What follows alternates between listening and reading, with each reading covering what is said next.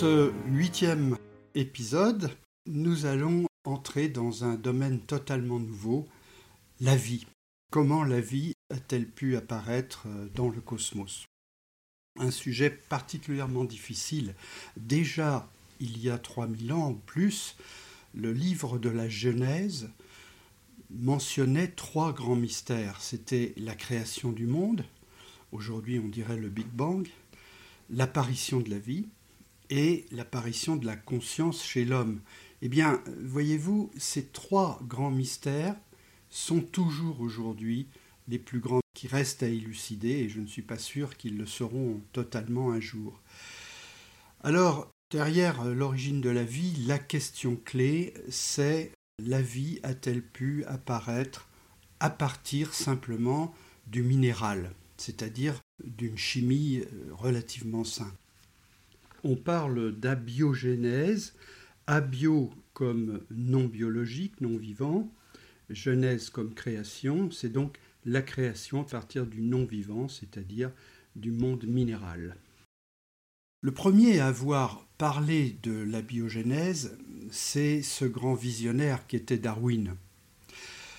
Il n'en a pas parlé publiquement parce que déjà expliquer que l'homme descendait du singe, c'était un risque considérable et Darwin a dû réellement essuyer énormément de critiques. On imagine difficilement comment il aurait pu raconter que la vie pouvait avoir émergé du minéral.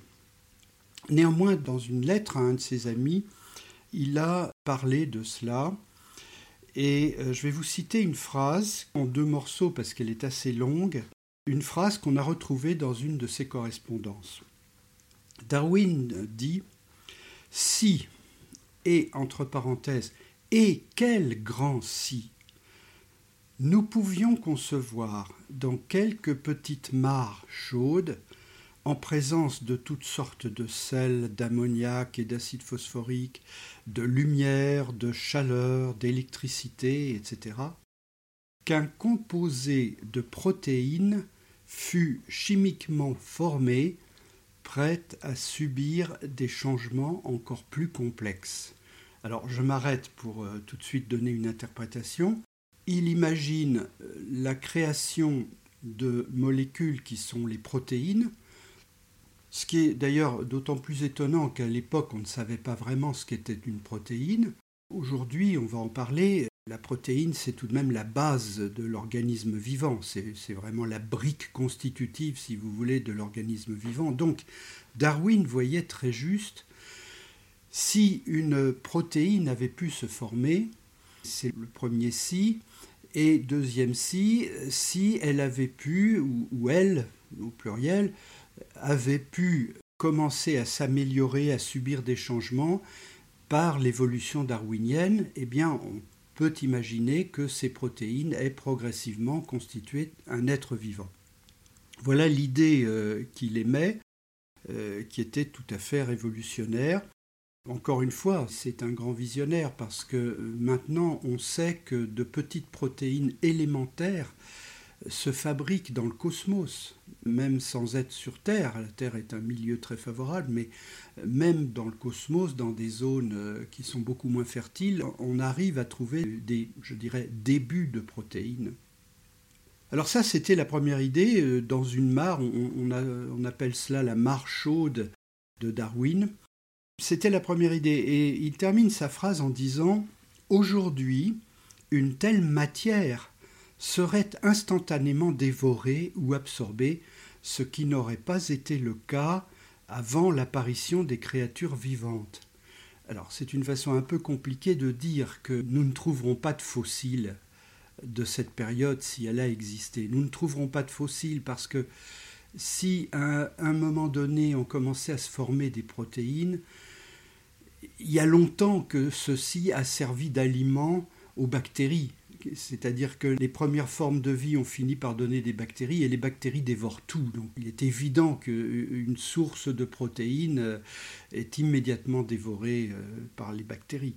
Alors, vous voyez, cette phrase est intéressante parce qu'elle émet l'idée de la biogénèse En même temps, il nous dit qu'il ne sera pas évident de trouver des traces de, de ces formes éventuelles de proto-vie.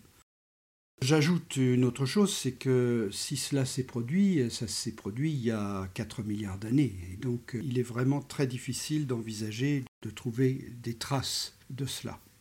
Alors, les choses évoluent maintenant. Depuis Darwin, on a considéré euh, longtemps que la vie était quelque chose d'extrêmement improbable. Et là, bon, les croyants disaient, ben oui, c'est improbable parce qu'en fait, il fallait une intervention divine pour créer la vie.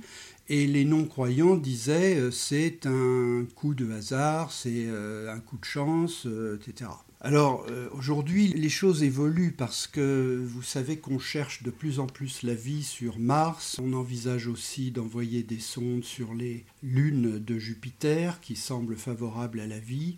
On étudie beaucoup les exoplanètes, c'est-à-dire qu'on cherche dans d'autres systèmes solaires s'il y aurait des planètes semblables à la Terre. Tout cela euh, dans un but qui est de savoir si la vie est apparue ailleurs. Et euh, par ailleurs, on mène beaucoup d'études en laboratoire pour essayer de comprendre les étapes qui ont pu mener de la petite euh, protéine de Darwin à l'être vivant. Toutes ces mm, recherches scientifiques font évoluer notre pensée sur le domaine, c'est-à-dire que de plus en plus, la vie semble être euh, quelque chose de moins improbable qu'on ne pensait et je dirais même pour certains scientifiques d'inéluctable. En tout cas, moi je ne dirais pas qu'elle est inéluctable, mais je dirais qu'elle est vraiment euh, inscrite dans l'histoire du cosmos. Ce n'est pas euh, quelque chose d'étrange et de, et de différent du reste de l'histoire, c'est simplement une accélération à un moment donné vers la complexité mais euh, vous verrez euh, à travers ces conférences que euh, la vie est vraiment inscrite dans le cosmos. Alors moi, ce que je présente à ce niveau-là, c'est un scénario complet, c'est-à-dire que je présente un certain nombre d'étapes qui peuvent mener à la vie. Je dois dire tout de suite, en toute modestie, que ce scénario n'a rien de prouvé. J'ai assemblé un certain nombre de connaissances scientifiques euh, qui, euh, sont partiellement prouvées les unes les autres, mais qui en aucun cas ne forment un scénario dont je puis dire qu'il est prouvé scientifiquement. Donc euh, je pense que ça vous intéressera de savoir qu'il y a un moyen d'envisager ce passage du minéral au biologique, mais en même temps, il faut que je fasse comme Darwin qui disait si et combien de si. Eh bien oui, il y a beaucoup d'hypothèses derrière le scénario que je vais vous présenter qui ne sont pas prouvées. Ainsi donc, si vous pensez que c'est l'intervention divine qui a permis la vie, eh bien euh, la science ne peut absolument pas dire le contraire aujourd'hui et, moi-même je me garderai bien de le faire. Je me garderai bien de le faire pour une autre raison aussi, c'est que je vous présente à travers toutes ces conférences un monde qui s'auto-organise depuis le début. C'est-à-dire, on a l'impression que sont nés au moment du Big Bang quelques types de particules et que euh, tout cela a commencé à s'assembler pour donner des atomes, pour donner des molécules, pour donner des étoiles, pour donner des planètes, pour donner la vie, pour donner l'homme, pour donner les sociétés. Et tout ceci, moi je le vois euh, se faire spontanément. Et c'est ce que je dépeins à travers mes conférences. Vous pourrez être convaincu ou ne pas l'être, bien évidemment. Mais ce que je tiens à dire, c'est que ce scénario euh, complet, cette histoire complète que je présente de l'univers, si je dis que je la vois se dérouler sans intervention divine, ça ne veut en aucun cas dire que j'élimine l'idée de Dieu. Car on dit en science qu'une question appelle des réponses, mais que la réponse crée de nouvelles questions. Toute euh, connaissance se paie d'un mystère, dit Michel Cassé, l'astrophysicien. Alors, effectivement, ce scénario pose une question fondamentale que j'ai déjà abordée et qui reviendra. Comment est-ce possible que ces quelques particules aient pu euh, fabriquer un univers aussi complexe de façon spontanée, c'est-à-dire de façon auto-organisée? Et la question est lancinante parce que cela signifie quelque part que les propriétés mêmes de ces particules et les lois de la physique ces quelques propriétés, parce qu'il n'y en a pas beaucoup, étaient déjà porteuses de toute la complexité de l'univers. Et là, la science ne répond pas à cette question et, je pense, n'y répondra jamais, car euh, on parle vraiment de choses trop fondamentales et je pense que l'humanité euh, disparaîtra avant que l'on ait répondu à cette question. Donc voyez-vous, je ne peux pas en aucun sens éliminer l'idée de Dieu, car il y a toujours la question du départ et de la façon dont tout ceci a pu, entre guillemets, être conçu. Alors maintenant, nous allons entrer dans cette question de la vie qui est peut-être la plus difficile de toutes. Pour euh, traiter un sujet aussi difficile, il est indispensable de bien définir de quoi l'on parle. Autrement dit, qu'est-ce que la vie? Et là, c'est quelque chose de très difficile. On aimerait avoir une définition, comme dans le Larousse, de, de quelques lignes qui permettent de dire, voilà, un être vivant, c'est ça. On a beaucoup cherché là-dessus et disons qu'il est impossible de réduire ça à une ou deux phrases. Alors nous allons caractériser la vie euh, par rapport à ce que nous en savons et à défaut de définition simple, nous utiliserons euh, ces critères. Alors d'abord, aujourd'hui, qu'est-ce que c'est que la vie?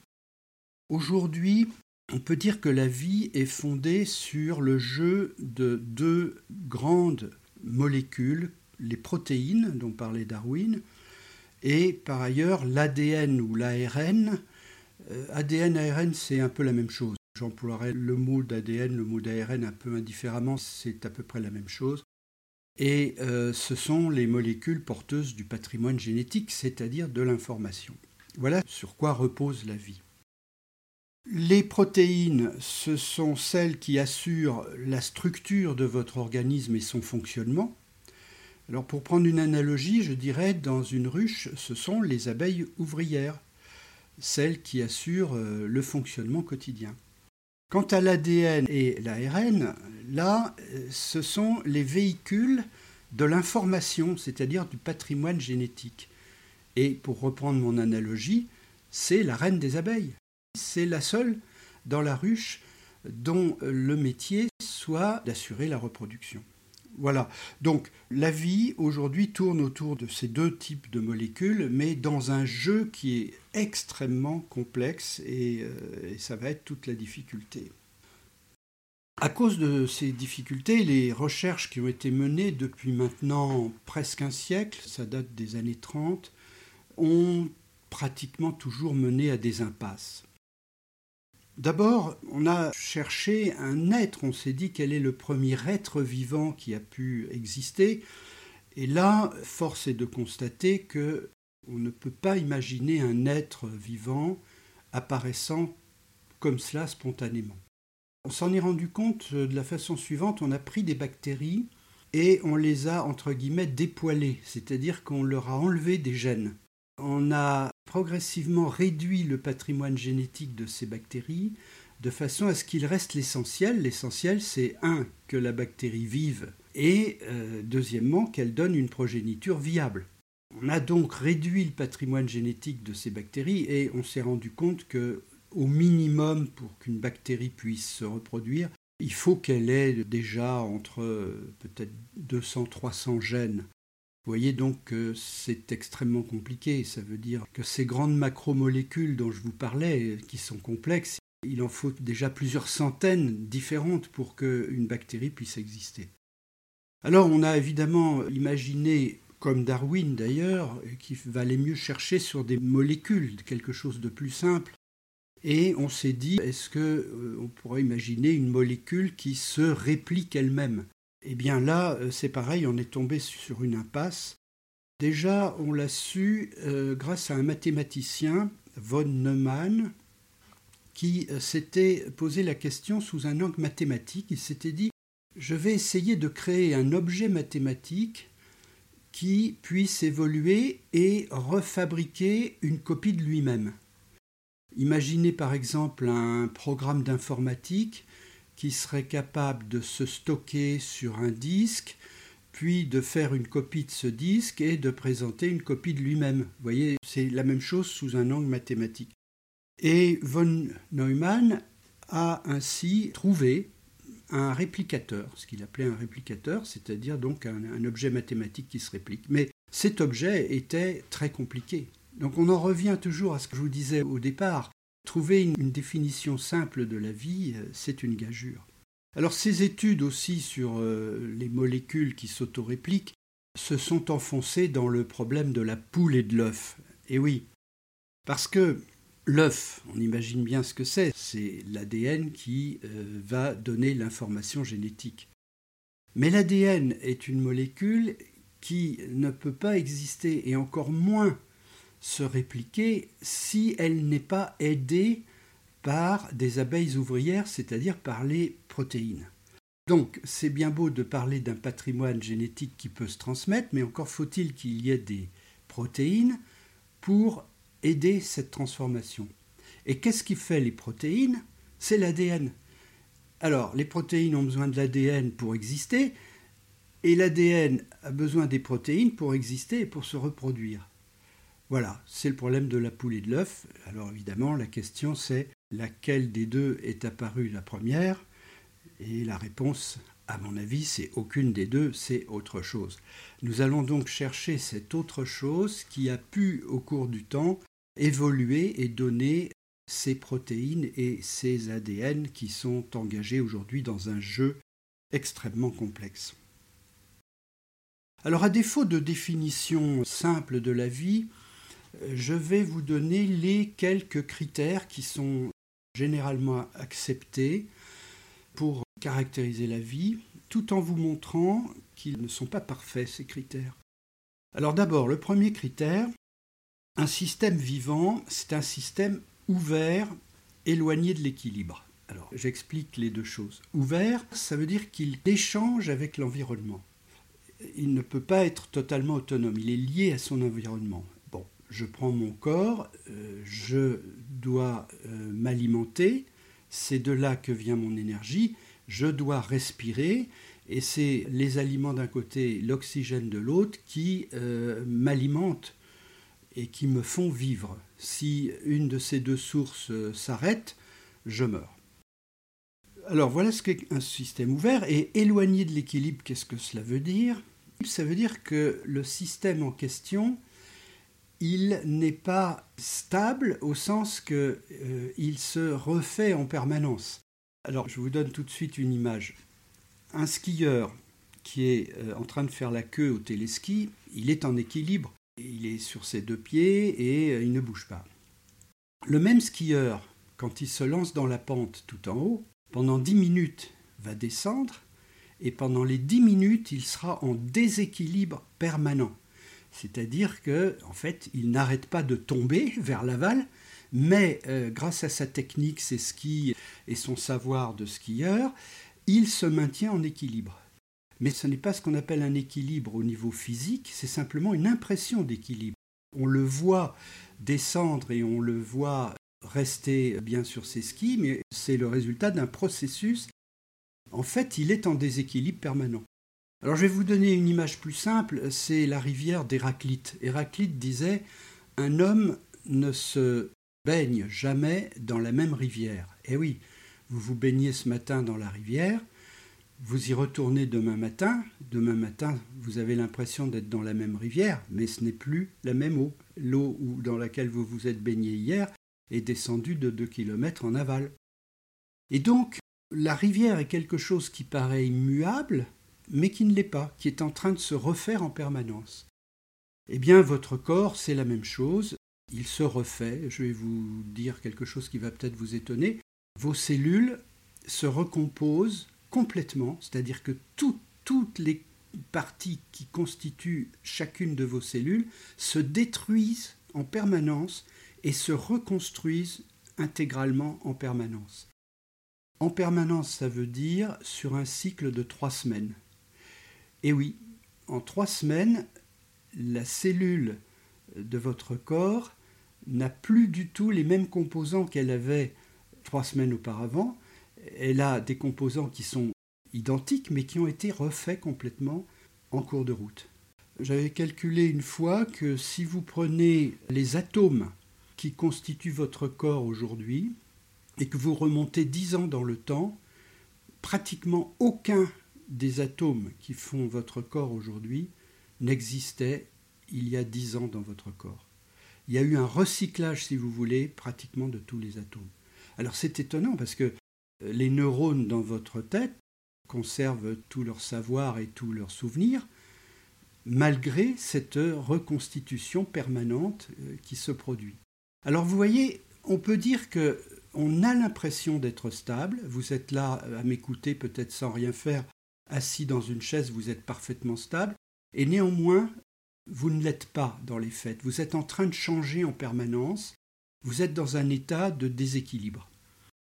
Mais, et c'est cela la deuxième caractéristique du vivant, cet équilibre est stabilisé. Oui, de la même façon que le skieur, en descendant, arrive à se maintenir sur ses skis, vous, malgré ce changement permanent, vous gardez une stabilité stabilité très fine. Hein. Prenez un exemple, prenez la dernière prise de sang que vous avez faite. Eh bien, vous avez vérifié que votre glycémie se trouvait à temps, que les pourcentages de sodium et de calcium étaient bons, etc. Et vous savez qu'il existe des fourchettes assez étroites dans lesquelles il faut se trouver. Eh bien, c'est cela, l'organisme euh, se stabilise et se maintient dans des fourchettes qui donne en tout cas une impression de grande stabilité. ça, ça porte un nom dans le domaine du vivant. On appelle cela l'homéostasie. L'homéostasie, c'est le fait de pouvoir conserver une constitution euh, constante dans le temps, malgré les fluctuations de l'environnement. Le meilleur exemple, c'est votre température à 37 degrés. Euh, eh bien, euh, qu'il fasse chaud ou froid dans l'appartement, ou qu'on soit en hiver ou en été, vous avez toujours 37 degrés. Voilà, donc euh, deuxième caractéristique, cette impression de stabilité. La troisième caractéristique, elle est évidente, nous dissipons de l'énergie. Ah oui, je vous l'ai dit tout à l'heure, nous consommons tous les jours des aliments, nous respirons tous les instants de l'oxygène, et nous transformons cette énergie dans notre corps pour alimenter finalement tout notre métabolisme et tout ce que fait notre corps, aussi notre travail, nos mouvements, nos réflexions, tout cela consomme de l'énergie, et nous rejetons cette énergie sous forme de chaleur. Un corps humain en moyenne rejette 100 watts de chaleur. Vous êtes une espèce de radiateur de 100 watts. C'est la puissance d'une ampoule électrique. Donc l'être vivant, c'est un système qui dissipe de l'énergie, et ça, ça s'appelle une machine. Finalement, les machines fonctionnent comme ça. On leur met du charbon d'un côté et elles effectuent un travail de l'autre et elles rejettent dans l'environnement euh, finalement la, la, chaleur. Voilà. Donc nous avons parlé d'un système ouvert, éloigné de l'équilibre, stabilisé, un système qui dissipe de l'énergie. Et là nous arrivons à la quatrième caractéristique, qui est la plus problématique. C'est que cette machine se réplique. Alors, pour euh, comprendre la difficulté que cela représente, imaginez une locomotive à vapeur. On vous présenterait le dernier modèle de locomotive à vapeur et on vous dirait, voyez-vous, en plus, cette locomotive, on n'a même pas besoin de la fabriquer parce qu'elle est conçue pour fabriquer elle-même des nouvelles locomotives. Voilà, eh bien c'est ce point-là qui est évidemment le plus difficile à, comprendre euh, dans la vie. Et le dernier point, lui, il est plus facile à réaliser. Il ne faut pas que la réplication soit parfaite. Parce que si euh, la réplication est parfaite, ça veut dire que tous les euh, descendants seraient identiques. Donc nous serions tous des clones, tous des frères jumeaux tous identiques, nous aurions tous le même patrimoine génétique, et évidemment ça ne marcherait pas. Il suffirait d'un coronavirus ou, euh, ou d'un virus Ebola ou quoi que ce soit, et nous serions tous morts, parce que, étant tous identiques, eh bien, si le virus est capable de tuer un d'entre nous, il tuerait tout le monde. Donc ça n'est pas viable, ça ne marche pas, il faut qu'il y ait des variations, et vous le savez, c'est là-dessus que joue la sélection naturelle. Il faut des variations d'un côté et de l'autre un mécanisme de sélection. Bah, c'est le mécanisme darwinien. sont sélectionnés les patrimoines génétiques qui sont les plus adaptés à l'environnement. Ça ne touche plus l'homme aujourd'hui, mais c'est toujours vrai pour toutes les espèces animales et végétales. C'est la sélection darwinienne. Donc pour que la sélection darwinienne existe, il faut qu'il y ait des variations, disons des erreurs de réplication, mais pas trop non plus, parce que la plupart des variations, si elles sont trop importantes, seraient létales, et euh, donc ça ne marcherait pas non plus. Alors on peut dire qu'il faut un ajustement assez fin du taux d'erreur il faut qu'il y ait quelques erreurs, mais pas trop. Voilà. Alors je répète les cinq euh, caractéristiques. Système ouvert, éloigné de l'équilibre, stabilisé, qui dissipe de l'énergie, qui se réplique et qui se réplique avec un petit taux d'erreur. Voilà la définition qui est pratiquement généralement euh, acceptée, mais avec des variations. Et euh, moi, je vais vous en donner tout de suite un exemple en soulignant que cette définition est imparfaite. Un virus. Est-ce qu'un virus est vivant? Aujourd'hui, la plupart des scientifiques vous diraient non. Non, le virus n'est pas vivant parce qu'il ne répond pas aux cinq critères et surtout, il ne répond pas au quatrième, c'est-à-dire qu'il ne se réplique pas tout seul. Le virus ne sait pas se répliquer. Pour se répliquer, il faut qu'il pénètre une cellule animale ou végétale.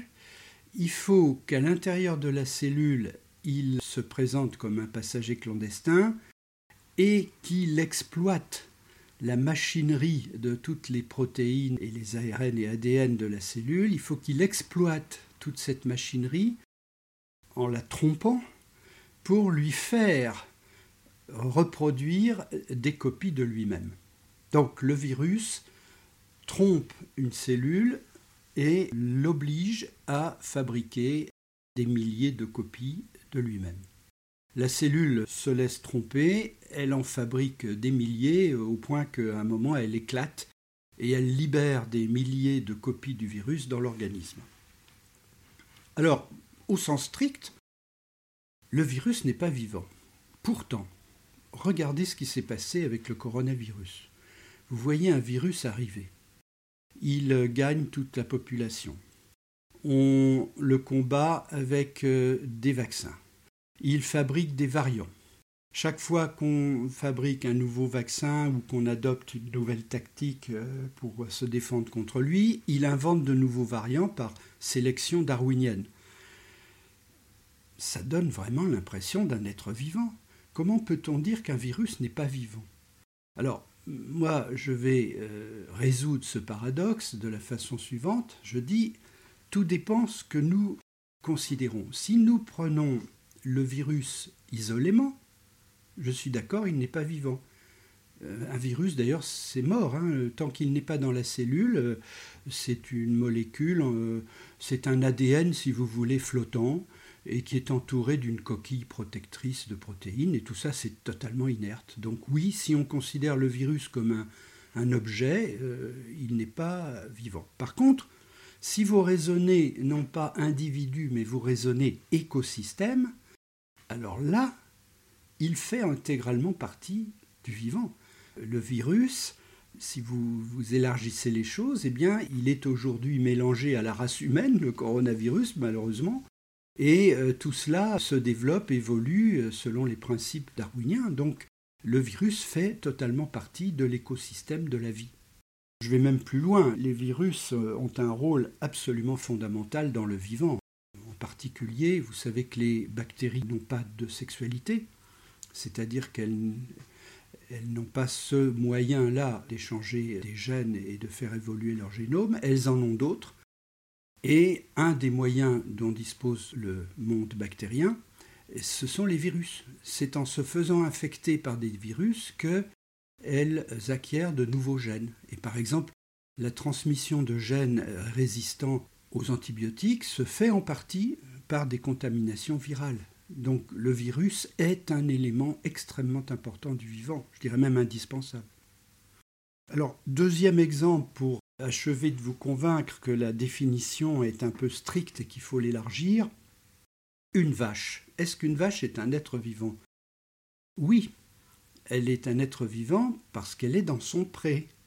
Et dans son pré, elle se trouve dans son milieu naturel, elle a coévolué avec des espèces végétales d'herbes, les herbes se sont développées avec les herbivores, et donc il y a une symbiose entre eux, entre la vache et l'herbe, et la vache vit parce qu'elle est en symbiose avec l'herbe. Prenez cette vache et bah, vous l'envoyez dans l'espace, par exemple. Dans l'espace, elle meurt. Donc, la vache ne peut exister que dans son environnement. Et c'est finalement un peu ce que je disais sur le virus. Quand je disais le virus ne peut se répliquer que dans une cellule, bah, c'est parce que la cellule, c'est son environnement. Le virus a besoin de son environnement pour vivre. La vache a besoin de son pré pour vivre. Et donc, euh, j'en arrive à cette seconde conclusion. Il faut ancrer la vie dans l'environnement. Et dans le prochain épisode, je vous montrerai comment la vie est ancrée dans l'environnement non seulement terrestre, mais même, je dirais, cosmique. Je ne sais pas si la vie existe ailleurs, mais je sais que l'environnement cosmique est finalement le berceau de la vie. Alors, voyez, je vous ai donné donc une définition mais en même temps, je vous donne deux clés que nous utiliserons pour euh, parfois élargir cette définition. Premièrement, je l'ai dit déjà, nous allons rechercher des formes de protovie les plus simples possibles, c'est-à-dire sans entrer dans toute la complexité actuelle des protéines et de l'ADN, c'est-à-dire des formes simples qui ont pu émerger de la chimie minérale. Deuxièmement, je me réfère là à ma réflexion sur le virus, nous n'allons pas chercher un être. Bien sûr, je pourrais vous dire, voyez, le premier être, c'est une espèce d'amibe, ou bien c'est une espèce de petite éponge ou un petit ver. Non, l'origine de la vie, ce n'est probablement pas un être, c'est probablement déjà un écosystème. Toute la vie aujourd'hui est sous forme d'écosystème. Toute. Et donc, on peut supputer que dès le départ, il ne s'agissait pas d'un être, mais d'un écosystème. Un écosystème de quoi? Probablement de molécules. Et c'est là-dessus que nous travaillerons.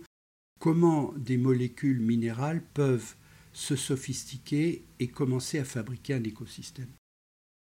Et la troisième voie que nous suivrons pour nous échapper aussi de cette définition trop contraignante, c'est de ne jamais oublier l'environnement.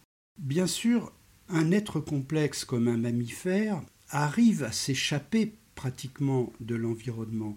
En partie, par exemple, la fourrure des mammifères leur permet de subsister en hiver. L'homme de Néandertal, qui s'était adapté à un climat très froid en Europe, était capable, grâce à des peaux et puis en se nourrissant de beaucoup de graisse, était capable de s'affranchir de la contrainte de l'environnement.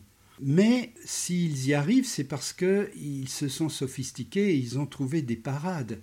On se doute que dans les formes les plus primitives de la vie, il n'existait pas ces parades. Donc les formes primitives devaient être fondues dans l'environnement.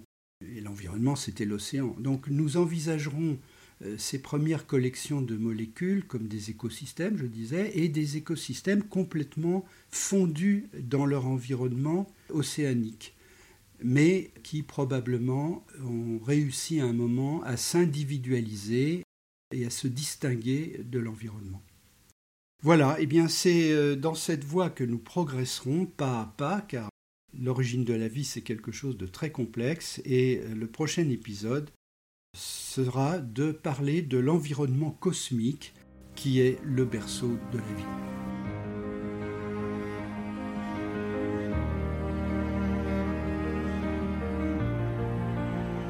Ce podcast est tiré du livre Les clés secrètes de l'univers de Michel Galliana Mingo.